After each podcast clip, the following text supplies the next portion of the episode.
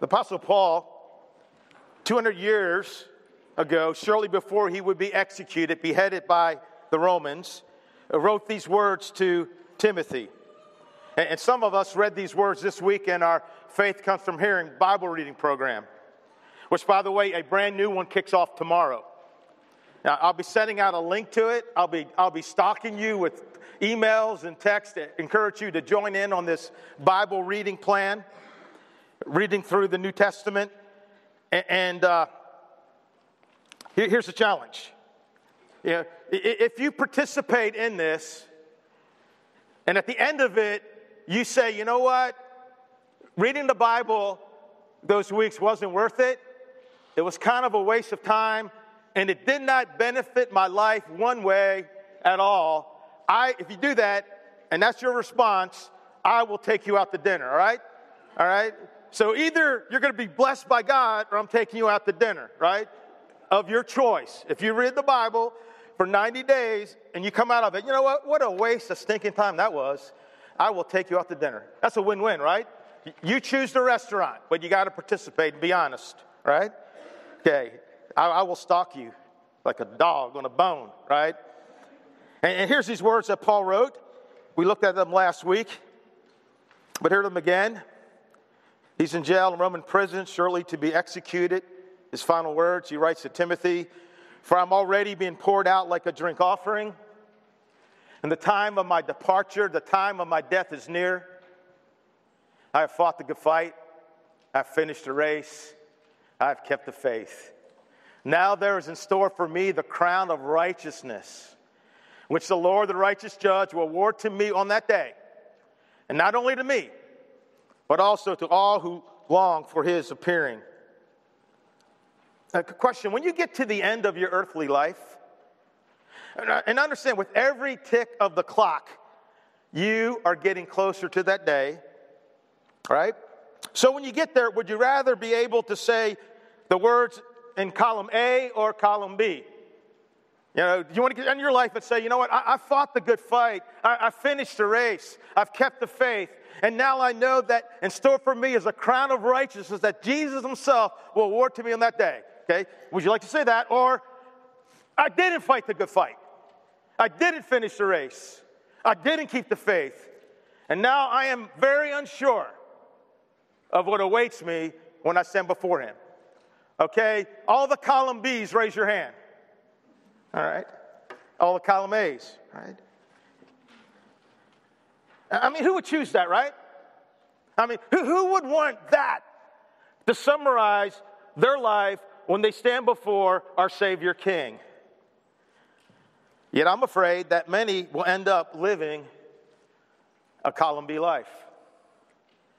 And that's because for you to be able to say what Paul said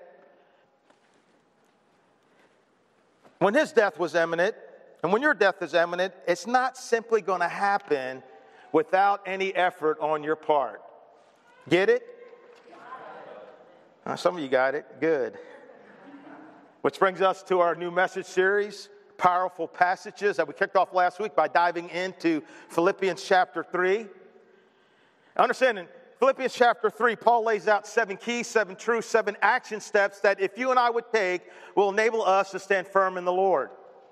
And how do I know that that is what Philippians chapter 3 is about? Well, because of what Paul writes in Philippians chapter 4, verse 1. He, he says, Therefore, my brothers, you whom I love and long for, my joy, my crown, that, this is added, by the way, that's not in the Bible. In other words, all the stuff I just said, right, is how you should stand firm in the Lord. That is how you should stand firm in the Lord. And last week we began unpacking three of those action steps. First, standing firm in the Lord is the fruit of rejoicing in the Lord. Paul writes, Following my brothers, remember he's in prison. Following my brothers, rejoice in the Lord.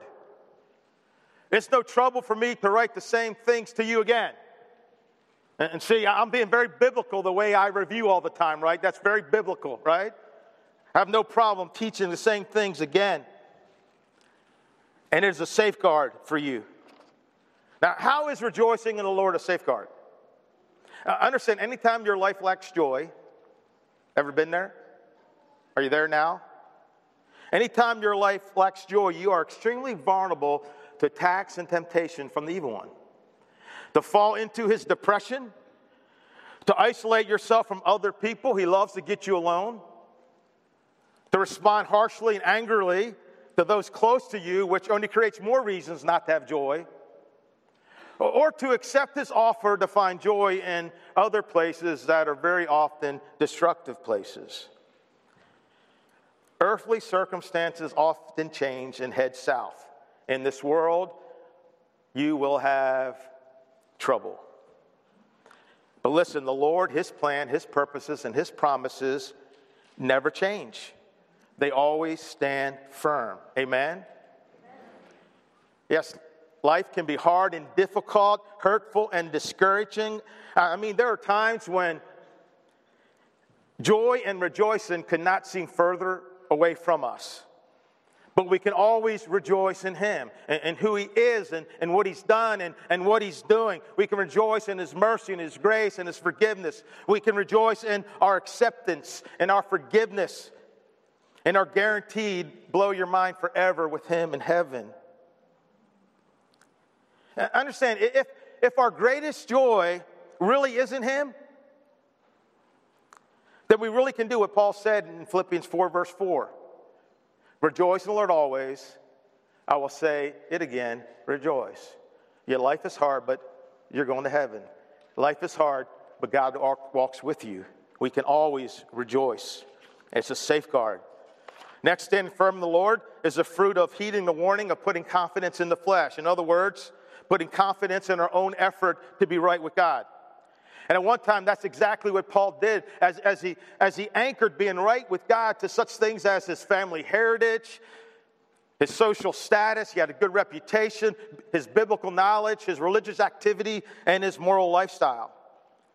But then Paul came to the point in his life when he realized that those good things, having confidence in them, that placing hope in his own effort could not save him, could not make him right with God.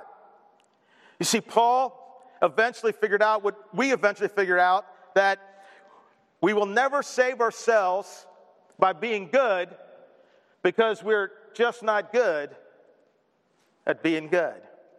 Amen? And next, we saw last week that standing firm in the Lord is the fruit of considering everything a loss compared to the surpassing greatness of knowing Christ Jesus our Lord. Paul writes, whatever was to my profit, family heritage, social status, biblical knowledge, religious activity, moral lifestyle, whatever was to my profit, I now consider loss for the sake of Christ. What is more, I consider everything a loss. And remember, in Jesus, you and I have found someone who's worth losing everything for. As Jesus said, He is worth losing your father and mother, your husband or wife, your sons or your daughters. He's worth everything. Question Is that the Jesus you have found? The one that's worth giving up everything for? I consider everything lost compared to the surpassing greatness of knowing Christ Jesus, my Lord. Interestingly, the only time that Paul Paul talks about the Lord and our Lord, the only time he ever uses the phrase my Lord is right here. He's getting personal here. He's not just the Lord, He's not just our Lord. Paul says, He's my Lord. Nothing compares to the surpassing greatness that I can have a personal relationship with Jesus. For whose sake I've lost all things, I consider them rubbish, I consider them dung, I consider them excrement, I consider them poop, right? That I may gain Christ be found in him, not having a righteousness of my own that comes from the law, one that never measures up, but that which is through faith in Christ, the righteousness that comes from God and is by faith.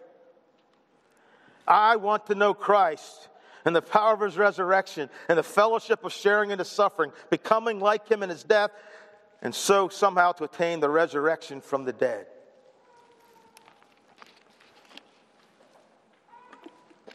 We're going to do a few repeat backs. If you're here visiting, hey, we're glad you're here. Online, glad you're here. Even at home, you can repeat back. I love having people repeat things back. You know, it lets me know everybody's alive out there, right? Okay, you got to say it with passion because I'll just do it like one time, all right? Just one repeat back. You guys ready? Okay, well, I got two people ready. I'm feeling pretty confident. Okay? Say with passion, like you really mean it. I want to know Christ. I want to know, Christ. I want to know the power of the resurrection. I want to know the fellowship of sharing in his suffering. I want to become like him in his death. I want to attain the resurrection from the dead. Amen. You crushed it.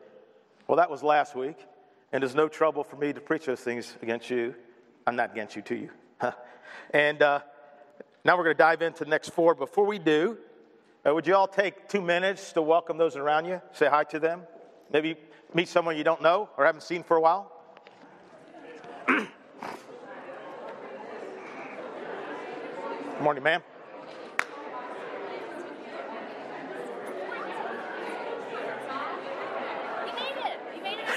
30, there's 39 seconds on the clock. Yeah. Plenty of time. Good to see you guys. Hi. Nicole. Nicole. I, I met you before, haven't yes, I? Yeah. I was here on I, my husband's here. You have to go get a drink of water. Oh, okay. All right. Good to see you again.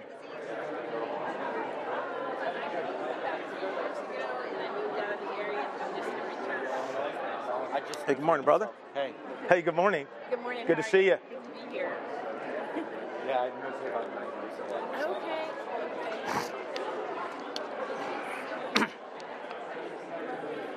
What's up, buddy? for a week. I thought it was awesome. That's cool posting all those pictures. Oh, Steve is so beautiful. I've never been, I, I've never been to the place tropical before. I, but that looked nice. I've heard, I have a cousin that goes there every year. If you and Lori can ever go, I'm telling you, go. Steve, it is it is paradise on earth. It is unbelievable. Wow. All the people, it's just you don't feel like a tourist. You just feel at home. You wanted to say, didn't you? Yeah, I did. I didn't want to come home.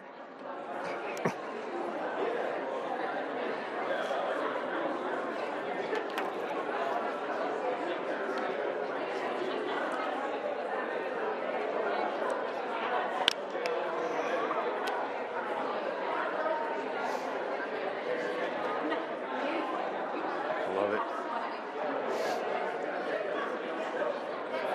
Your goodness is running after, it's running after me.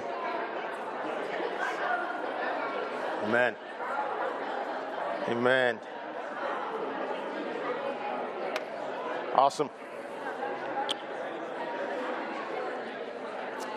All right, that was awesome. Thanks for letting me know that you're all are alive out there, right? That's good. Uh, next, standing firm in the Lord is the fruit of straining toward what is ahead. And that's exactly what Paul's telling us, telling me, telling you in verses 12 through 14.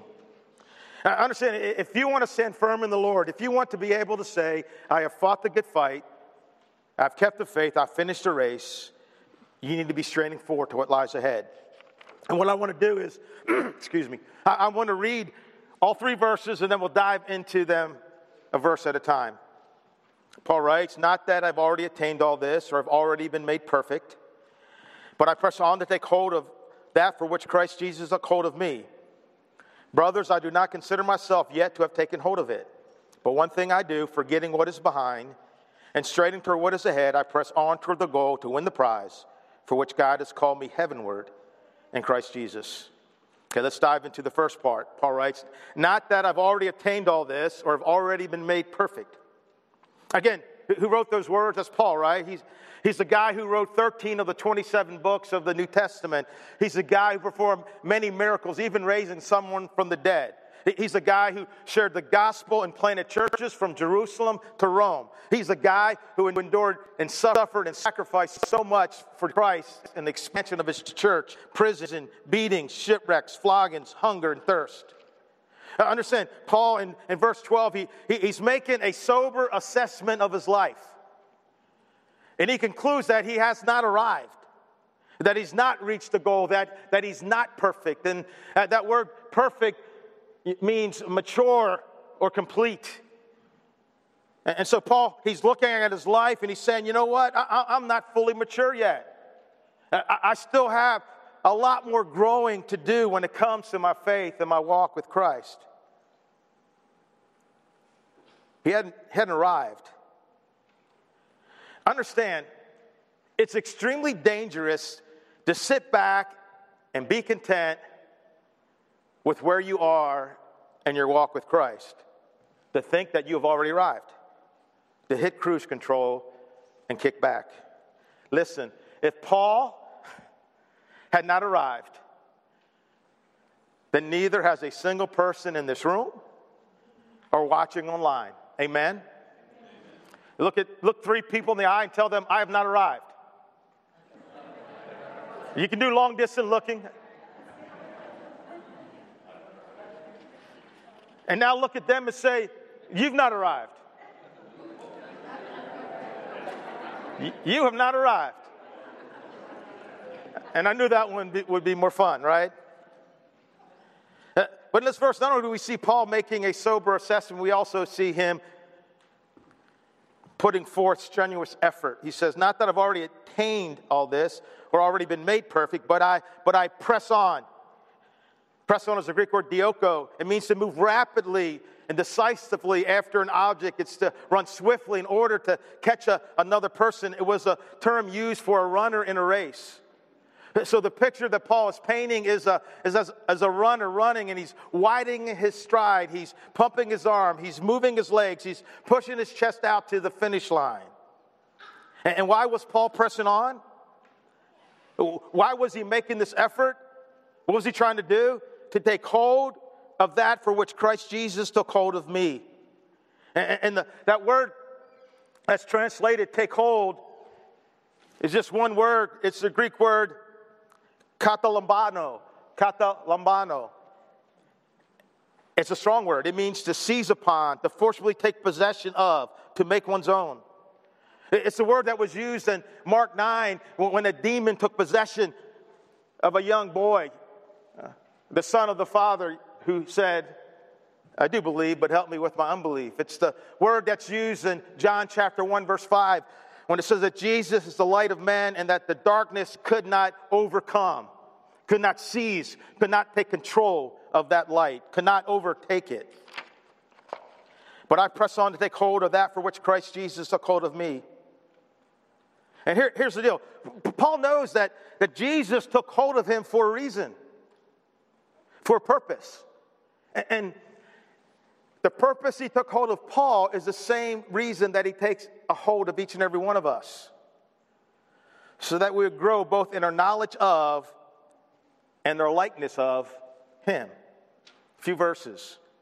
Romans 8 29. For those God foreknew, he also predestined to be conformed to the image of his son, to be like Jesus, that he might be the firstborn among many brothers and sisters.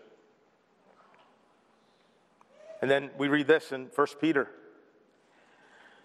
To this you were called because Christ suffered for you, leaving you an example that you should follow in his steps.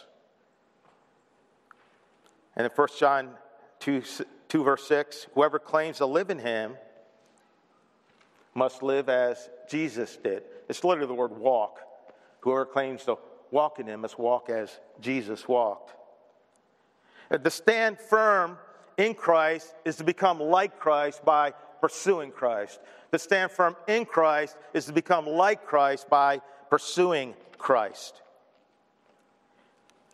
And it's here where we see this great tension that is our Christian journey. Uh, check out this, this statement. Human effort, though not the means to our salvation, is always the results of our salvation. See, we are saved by grace through faith alone, but the faith that saves is never alone, right? James talked about that in James chapter 2. Matter of fact, he says that faith without action is actually it's dead it, it can't save anyone understand there's nothing passive about the Christian life. In fact, Paul said this earlier in Philippians chapter 2. Therefore, my dear friends, as you've always obeyed not only my presence, but now much more my absence, pull up a chair, sit some iced tea, and wait till I come back to take you to heaven. Is that what he says? No. Continue to work out your salvation with fear and trembling. For it's God who works in you to will and to act according to fill his good purpose. Paul says we must continue to work out our salvation, continue to work out what God has already put in us. And Paul wrote this to Timothy in 1 Timothy 4 For physical training is of some value, but godliness has value for all things, holding promise for both the present life and the life to come. This is a trustworthy saying that deserves full acceptance, right? That, hey, physical training has some value, but godliness has value in all things, now and in the life to come. Then he writes, That is why we labor. And, that word labor carries the idea of, of working and striving to the point of exhaustion. It's the word that's used in Luke chapter 5 when Jesus walks up to his soon to be disciples and they say, Master, we worked hard all day and haven't caught anything. That is why we labor and strive. The word for strive is agonizomai. Agonizomai, where you get our word agony. that is why we labor and strive because we put our hope in the living God who saved all people and especially of those who believe. I don't know, like Paul, each of us, if we want to stand firm in the Lord, must make a sober assessment of a spiritual life. And then we must put forth a strenuous effort. Get it? Good. Here's another passage where Paul talks about the need for us to always put forth a strenuous effort in our walk with God. 1 Corinthians chapter 9, beginning at verse 24, he writes, Do you not know that in a race all the runners run, but only but everyone gets a trophy. No, he didn't say that, right? But only one gets the prize. In Paul's day, that's how it worked. You know, we got the crown, the winner. And actually, before 1896, only the winner got prizes in the Olympics. There, there were no bronze and silver, right? Only the winner got one. Only one gets the prize. Run in such a way as to Katalambano seize the prize. Everyone who competes into the games goes into strict training. They do it to get a crown that will not last, but we do it to get a crown that will last forever. Therefore, I do not run like someone running aimlessly. I do not fight like a boxer beating the air. No, I strike a blow to my body and make it my slave. I, I strike a blow to my body and make it my slave. And isn't that what athletes do? They make their body their slave. Uh, they tell their bodies what to do. They tell, they tell their bodies to get up when they don't want to get up. They tell their bodies what to eat and what not to eat. They tell their bodies, you know what, you're going to work out and you're going to keep working out. You're going to keep running even when you don't feel like running because you're not in charge, body. I'm in charge. And, and we're going to do the same thing in our walk with Christ. I understand, our body may not want or feel like going to church, reading the Bible, praying, doing ministry, serving others, sharing our faith, giving our tithes, putting the needs of others before ourselves, serving the least of these, waiting until we're married to have sex, right? But we're to make our body a slave, and we tell our body what to do. Our body doesn't tell us what to do. Get it? Good.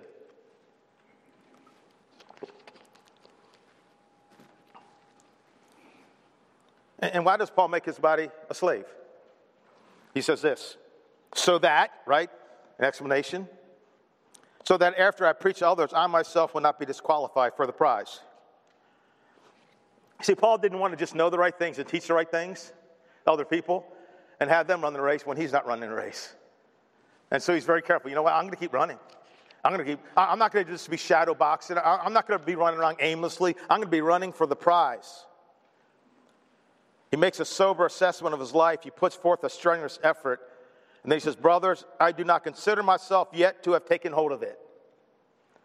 And that word consider is the word logizomai, where we get our word logarithm. In other words, Paul, he's doing the math. And he's saying, hey, here's where Jesus is, and here's the life that Jesus lived, and here's the life that I'm living. He was calculating it, he was weighing it, he was taking into account and saying, you know what, I have a lot of ground to make up. Brothers, I do not consider myself yet to have taken hold of it, but one thing I do, and not two things, not three things. No, one thing I do, and everything else is a distant second. And here we see Paul's singular focus. Paul is saying that one thing rises to the top, one thing dominates his life. He's saying that he has one supreme goal, one highest priority, one overriding ambition. Understand, Paul, understand to Paul, there was one thing that, that demanded his full and undivided attention. But one thing I do, forgetting what is behind Runners do not win a race by looking behind, right? You ever been watching a football game and, and, and the runner's got the ball, maybe wide receiver running back, and he's heading towards the end zone, and he does this, right? He looks behind him. And when, as he does that, his, his stride shortens, he slows down a bit, gets knocked out of bounds, gets tackled, or maybe has the ball stripped, right? No, you keep running. You don't look over your shoulders. To stand from the Lord, you have to forget. You have to put out of your mind whatever is behind past sins, past failures, past hurts, past ways of trying to measure up, and even past successes and victories. Listen, victories can be very dangerous.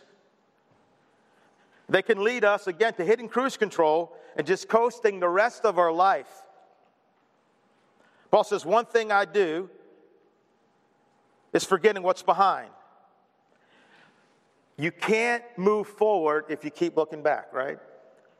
And I've always used that analogy, right? In your car, you got the windshield, right? And you got a rearview mirror. What is bigger? Your windshield. Would you be a more successful driver staring at the rearview mirror going down the road or through the windshield, right? Obviously, we know the answer. And that's how we live our lives. We glance at it, right? Glance at it and learn from it, but, but we're, we're focused on what is right ahead of us. So, see, looking back is not the way of the cross. Jesus said, No one who puts a hand to the plow and looks back is fit for service in the kingdom. Luke 9, 62. So, so what is in your past that you need to leave behind so that you can stand firm in the Lord? Is it a hurt? Is it a sin? A failure? Always trying to measure up and earning your salvation? So, but one thing I do, forgetting what is behind and straining toward what is ahead. That word straining toward is one word. It's a verb that actually has two prefixes in front of it. That one means out, the other means upon. So the picture is of someone stretching out to lay his hand upon whatever is ahead of him. Paul says, I, I, press on. It's in, it's in the present tense, so it's a, it's a continuous action. It's not just church on Sunday pressing on. It's not just a man or woman's Bible study pressing on. It's not just attending a Christian conference pressing on, but it's an everyday, all the time pressing on toward the goal to win the prize for which God has called me heavenward in Christ Jesus to win the prize, right? That's why we play the game, right? you play the game to win the prize. Whenever you watch a, whether it's college or pros, when a team wins a championship, they are pretty excited, right? Act like a bunch of children jumping on each other, high fiving, going crazy, rolling on the ground, you know, doing snow angels on the confetti that just fell down from the, from the rafters of the stadium. That's why you play the game. What is the prize? Literally, the upward call of God is what it says. And listen, everything in Jesus is an upward call. It's an upward call to, to live a life like He lived, the life you were created to live. It's an upward call to, your future home in heaven. Forgetting what is behind and straining toward his head will enable you to stand firm in the Lord. Next, standing firm in the Lord is the fruit of living up to the truth we already know. I love this. All of us who are mature should take such a view of things. What things? The stuff I've been talking about. Paul says, Rejoice in the Lord, heeding a warning and putting confidence in the flesh. Straighten toward what's his head, sober assessment. All of us should take a view, take such a view of these things, a view that you must do these things in order to stand firm in the Lord. Right, I'm talking about this, Paul says, and you need to do them. And I love this part. And if on some point you think differently, that too God will make clear to you. Only let us live up to what we already know. Question Do you think differently? Do you live differently than what Paul's teaching in Philippians chapter 3? I mean, have you made a sober assessment? Are you putting forth a strenuous effort? Do you have a single focus? Like, like are, are you running hard? Or are you running aimlessly? Are you running at all? I mean, what would you think watching the Olympics coming up, on the, uh, watching these guys run, and there's a guy just like, he's in the race, and he's just like, you'd be like, what, what is he doing? Or he sits down and sips a Coke, right? No. But we're in the same kind of race. We're in a more important race. They're doing it for a crown that won't last. We're doing it for a crown that will last forever. Then Paul writes this only let us live up, I love this, to what we've already attained. I'm going to make a statement. Let me know if you agree or disagree with it.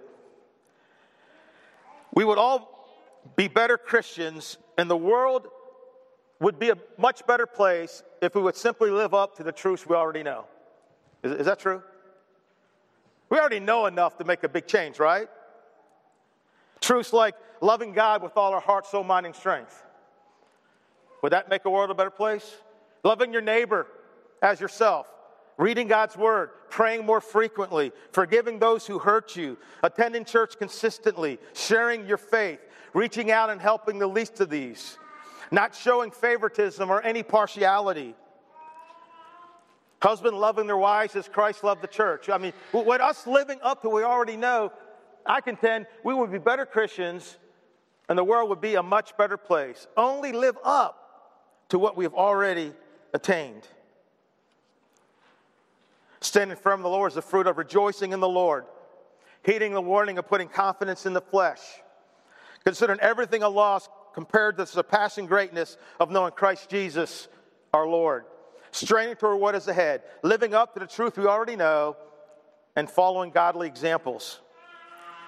Paul writes this Join with others in following my example, brothers, and take note of those who live according to the pattern we gave you.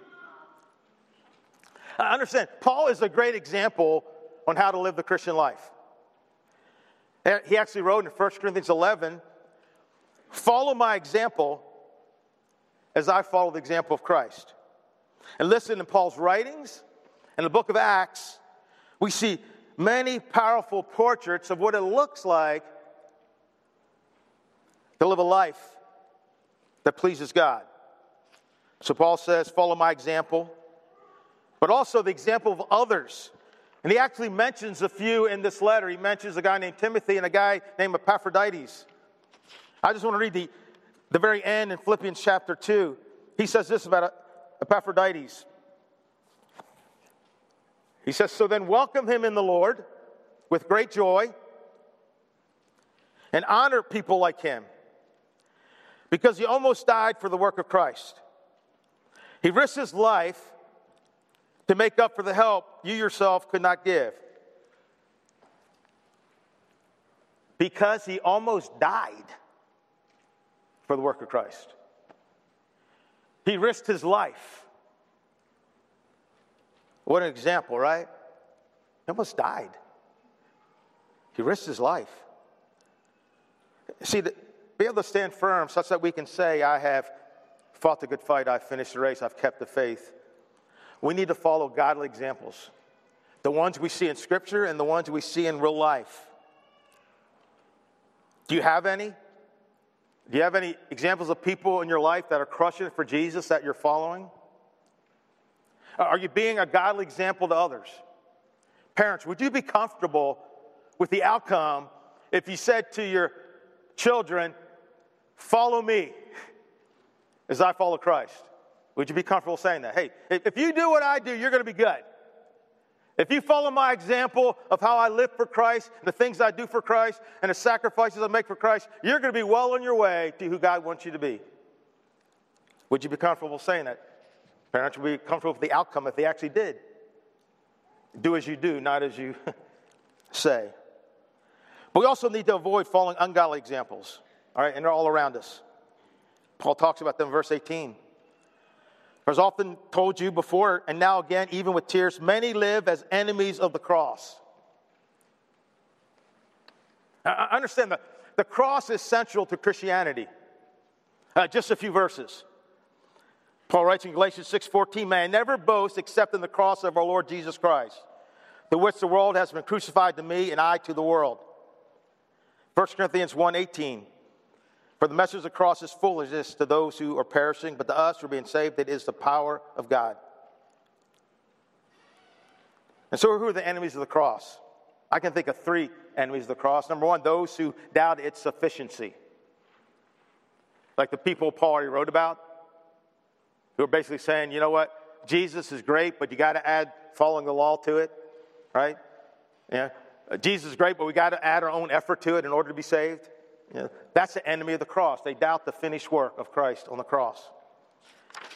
Another enemy of the cross is those who mock and take offense at its necessity. A guy named Wilbur Fields, one of the commentaries I was studying this week, writes this Even most unbelievers admire the teaching and the holy life of Jesus, but the cross is a stumbling block to them. The cross tells us that we are unclean sinners, so foul that the perfect one had to die for us. The cross sweeps away all of our pride and human wisdom and knowledge. The cross says all of your knowledge and morality does not impress God a bit.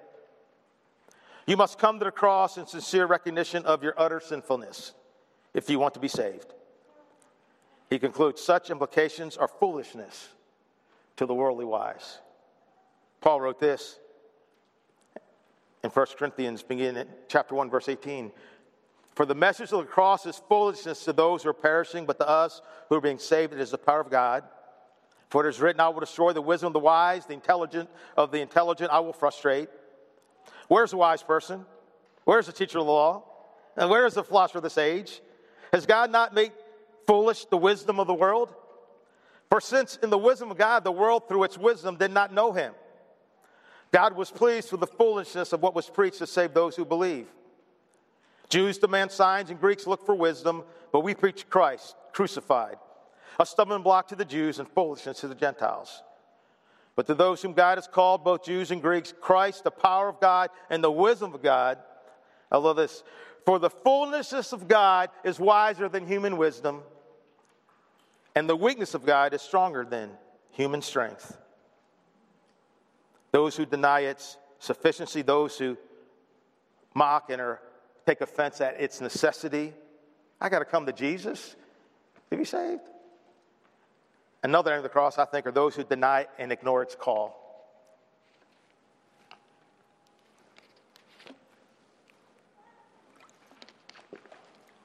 We all know what Jesus said if we've been in church for a while, right? Whoever wants to be my disciple, when he has time, when it's convenient, when he doesn't have anything better to do, if he wants to, it's totally up to him. He should deny himself and take up his cross daily and follow me. Is that what he says? No, he didn't say that. I mean, I'm not making this up. This is Jesus, right? He says, You must. If you want to follow Jesus, you must deny yourself and take your cross daily and follow him. And, to live other than that, to not deny ourselves, to ignore that call, I, I think is to be an enemy of the cross. I hear it's called, but I'm not going to answer. I'm going to do things my way. Paul continues, verse 19. Their destiny is destruction, their God is their stomach. In other words, their God is their own appetite. Uh, uh, They worship whatever feels right and good to them. Understand, they, they, they have ele- so elevated their desires that their desires have become the divine authority in their life. And he says, and their glory is in their shame. Their mind is on earthly things.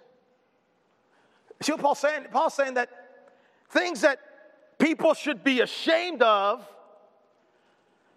they're taking pride in.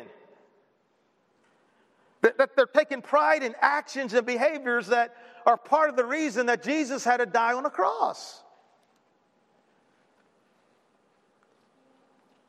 They're participating and celebrating things that Jesus died for.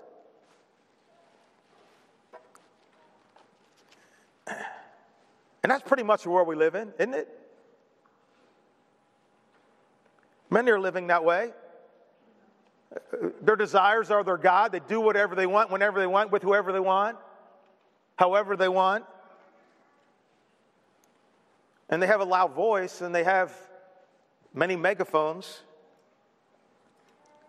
And, and here, here's what, what, what, I really believe. And, you know, I believe that standing for God's truth as revealed in His Word will become more costly and more difficult in the years to come. Right? I, I just think it is. I think that's where we're heading. Because our world is a world where people, their God is their stomach, their God is their desires, they glory in their shame, and they celebrate things they should be ashamed of, take pride in those things, and they want us to say, celebrate with them.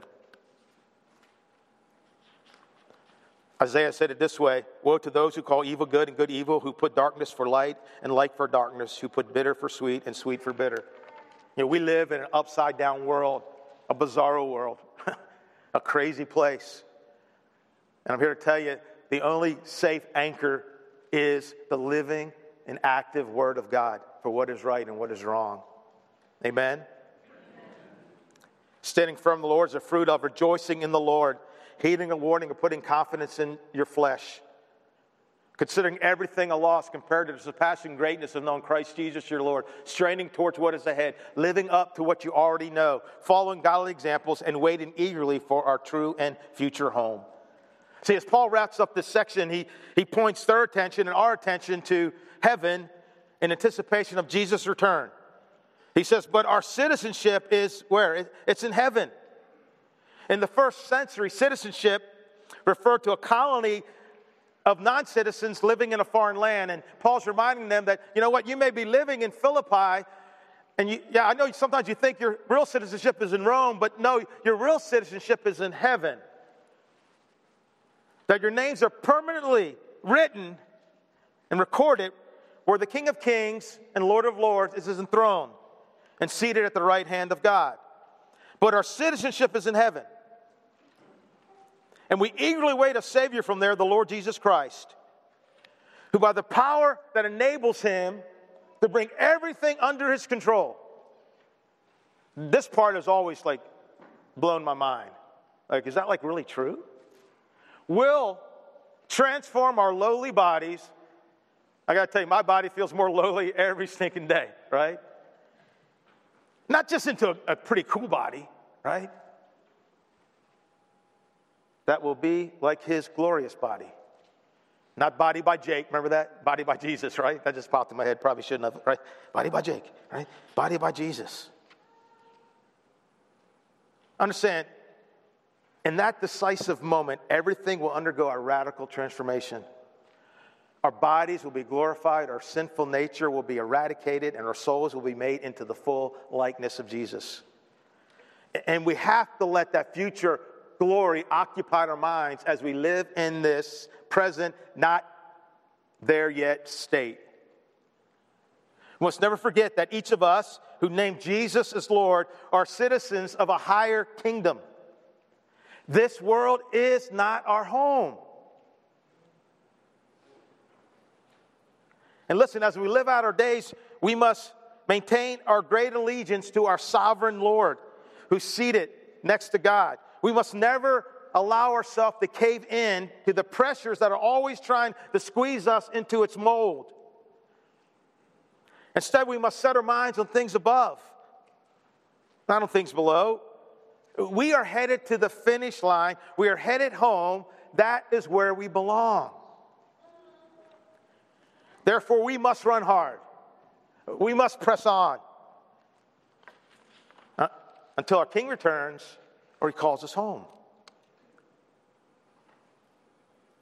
Therefore, my brothers, you whom I love and long for, my joy and my crown, that, rejoicing in the Lord, heeding the warning of putting confidence in your own achievements, considering everything a loss compared to the surpassing greatness of knowing Christ Jesus your Lord. Straining toward what's ahead, forgetting what's behind, living up to the truth you already know, following godly examples, and waiting eagerly for your true and forever home. That is how you should stand firm in the Lord, dear friends. Amen.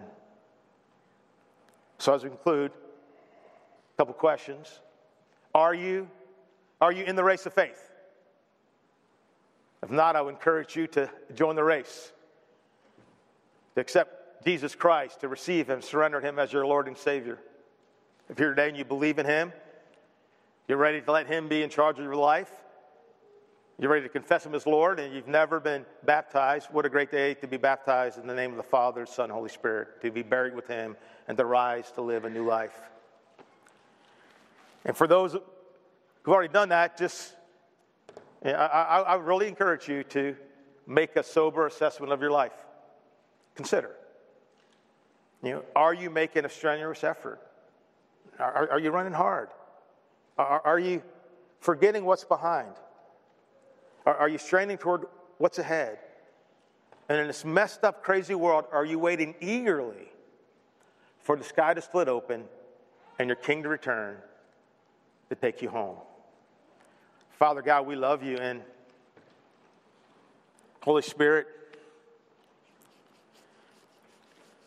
Jesus, your word is living and active and we see the example of Paul. And Father, all of us want to, we all said we want to live a column A life.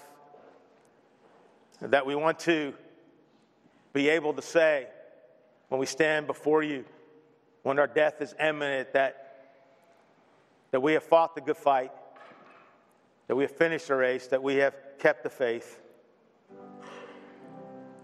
I pray whatever truth you want each person to grab a hold of and to work out in their life, you would help them to do that.